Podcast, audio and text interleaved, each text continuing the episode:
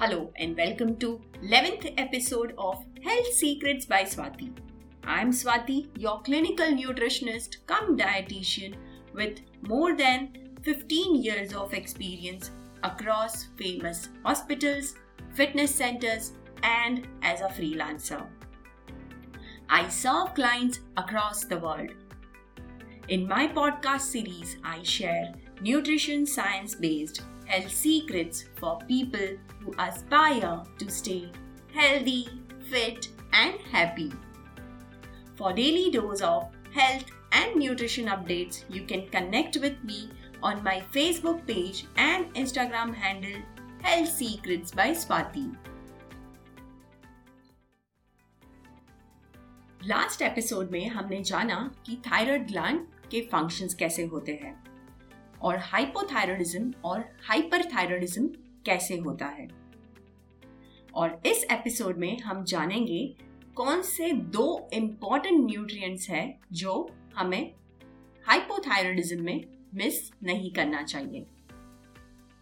और साथ में जानेंगे कुछ myths about hypothyroidism So stay tuned with me and yes, don't forget to subscribe my podcast.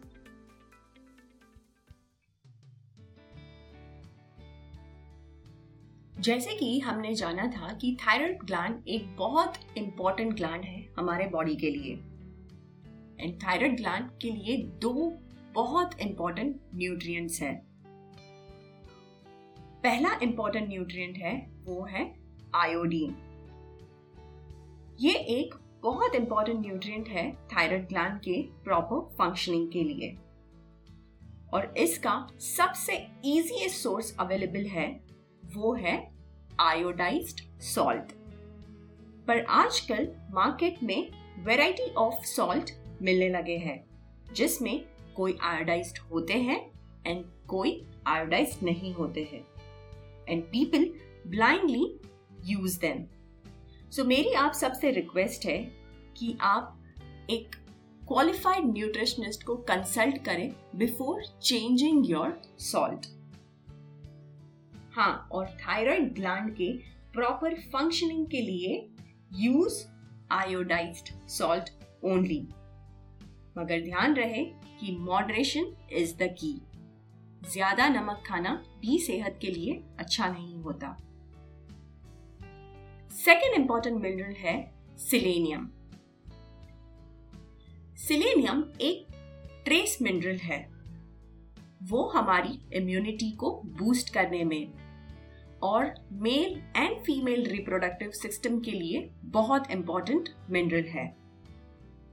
तो खाने में सिलेनियम रिच फ़ूड जैसे milk and milk products eggs dal fish and sunflower seeds को इंक्लूड करना चाहिए।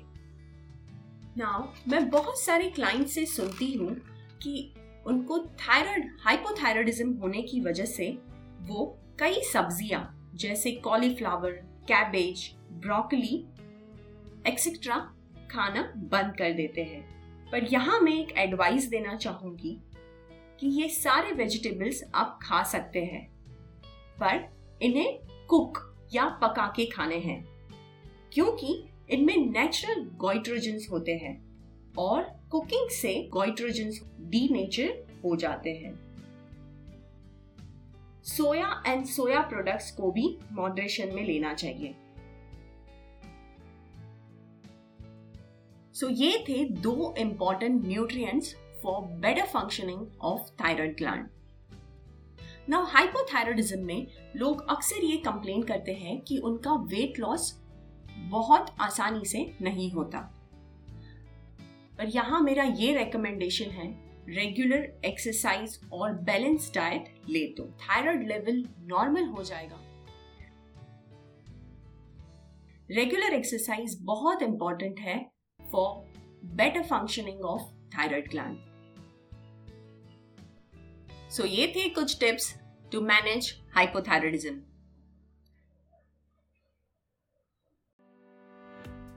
hope you enjoyed listening to my podcast अगर आप भी कोई स्पेसिफिक डिज़ीज़ के बारे में जानना चाहते हो, या उसके खान पान के बारे में जानना चाहते हो तो डिस्क्रिप्शन बॉक्स में दिए गए लिंक से आप मुझे मैसेज कर सकते हो।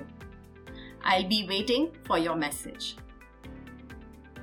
thanks for tuning wish you a healthy day take care bye bye